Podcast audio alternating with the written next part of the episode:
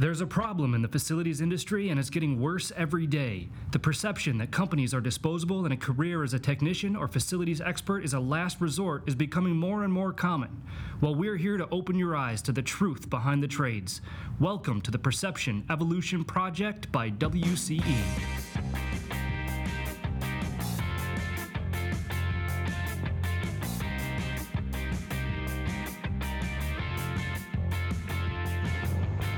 Hey guys, Josh here again with Windy City Equipment, expanding on our series about the secret to facility management. I want to move on this week to a topic that I'm excited about. I want to talk about what to look for in a new service company.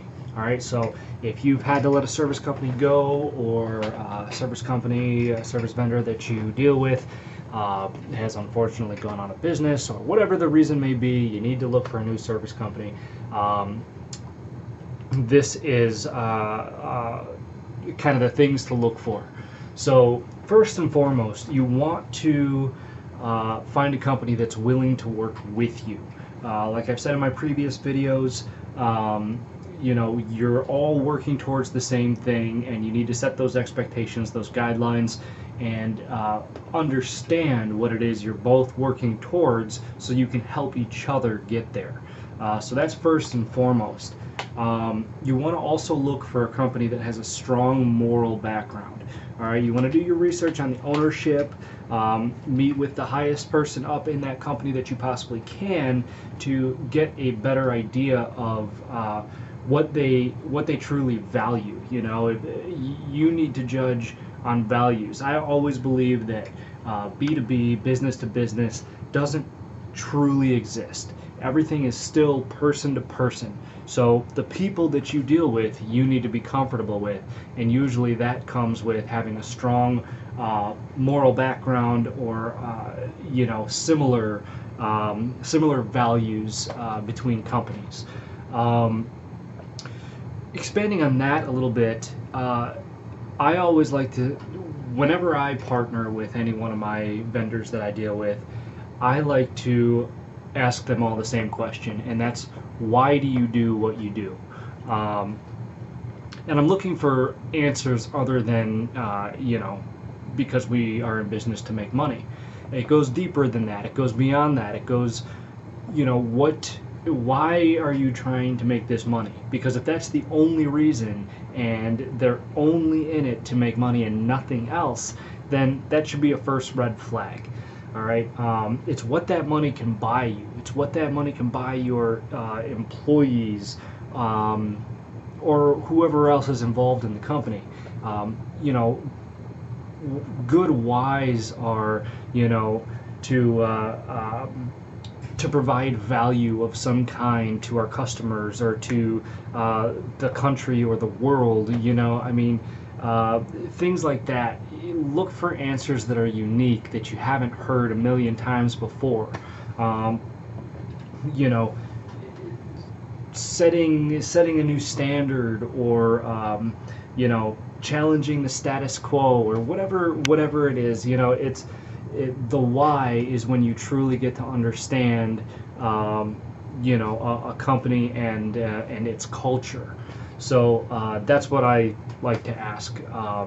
Gives me a pretty good sense of what I'm getting myself into, and it usually catches people off guard, which is good sometimes as well.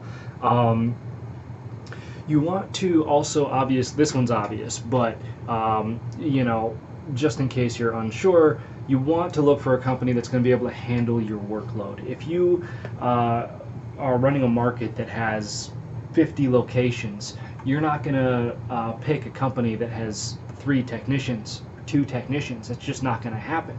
You know, first of all, you don't want to be a company's only customer. You know, you don't want to do that to yourselves, and you don't want to do that to them, more importantly.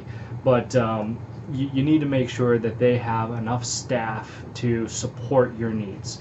And do your homework. Ask for references, and then actually follow up with those references. Call around. You know, if the company is big enough, has a good enough reputation, chances are there are other places in the area that use them. And you know, The ones that they don't list as references, those answers are oftentimes just as good as the ones that are listed as references, so remember that. A good way to do that is to go to their website, their clients page. You know, a lot of times they'll list their clients, and then do some calling around and see. You know, I've made decisions both ways based on that. And then also, once you do find a company you're comfortable with, you think they can handle your workload, you think you might be able to work well with them, you know, then follow them around after the first few calls that they do, their first few services. Really look into it, you know, and basically check up on the quality of their work. Look, I'll be the first to tell you, I don't like when somebody is looking over our shoulder, but I will say that we're prepared for it because we take pride in the quality of our work. So, you know, and if any other company out there is like me, they won't really mind, and they'll understand, you know, they'll understand why it's being done. Look, don't micromanage, that's not what I'm saying, you know, don't misunderstand that. I just mean, for the beginning of the relationship, make sure you're getting what you agreed upon, and that's all. So, anyway, you know, and you know what, on that topic as well, if you do find something that you're unsure of or you don't like, then don't be afraid to question it. Don't be afraid to bring it to your new vendor's attention and say, hey, why did you do it this way? I have never seen it done this way. You know, maybe they have a good explanation, maybe they don't, you know, but these are the things that at the beginning of the relationship you can kind of control and use it as a gauge to figure out whether or not you want to move forward or if you want to find somebody new. So with that being said, you know, hopefully that helps you a little bit to find a good service vendor, somebody that you can work well with, partner with for a long-term relationship. All right, so thanks again for watching. You guys know the drill. If there's anything you want to see, ideas, comments below. We got a newsletter, all the social platforms. Make sure to subscribe. And like I said, thanks again for watching. We'll catch you guys next week. To hear more truths, make sure to follow the podcast and subscribe on YouTube and all the popular social platforms. If you're like me and prefer it all in one spot, make sure to sign up for our newsletter by the link below. If there's anything at all you want me to talk about, send me a message, comment, email, find a way to let me know. Be sure to like and share to be part of the solution, and stay tuned to see the industry change one perception at a time.